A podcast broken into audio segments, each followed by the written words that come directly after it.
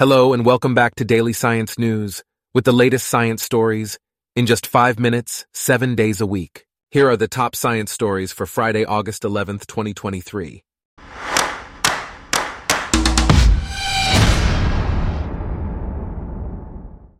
Today's episode is brought to you by Blogcast, your personalized audio feed, available on iPhone and Android.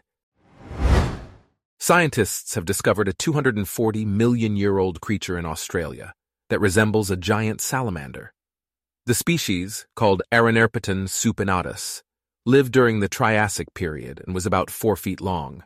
The fossil is incredibly well preserved and even shows imprints of the creature's skin. It is believed to have been much larger and heavier than its modern day relatives, the Chinese giant salamanders. In Lahaina, India, there is a banyan tree that has grown so large it looks like a small forest. This tree has become a popular gathering spot for community events and craft fairs. The executive director of the foundation that cares for the tree is optimistic about its future, although he admits that it is difficult to kill. Virgin Galactic is finally ready to send its first space tourists on a rocket ship ride. The flight will take place at Spaceport America in the New Mexico desert and will offer customers a trip to the edge of space. If successful, Richard Branson's company plans to offer monthly trips on its winged spaceplane. Scientists from the Max Planck Institute for Terrestrial Microbiology and the University of Marburg have made an important discovery about bacterial cell wall remodeling. They have found that a central regulator can control different classes of this process. This finding could lead to new methods of treating bacterial infections. Scientists have also made a breakthrough in understanding a subatomic particle called the muon. The muon G2 collaboration has found that the muon deviates from the expected measurement by one-tenth of 1%. This could have significant implications for our understanding of the universe and the matter and energy that compose it. Russia is preparing to launch a robotic lander called Luna 25 to the Moon's south polar region. This will be the first Russian visit to the Moon since 1976. The launch is scheduled for Thursday and will be carried out using a Soyuz rocket. If successful, Luna 25 will operate for at least a year.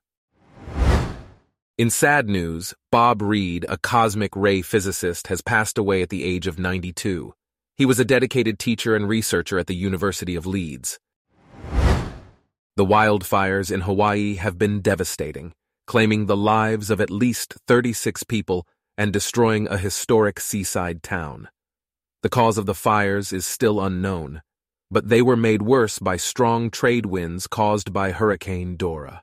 This tragic event highlights the risks associated with global warming.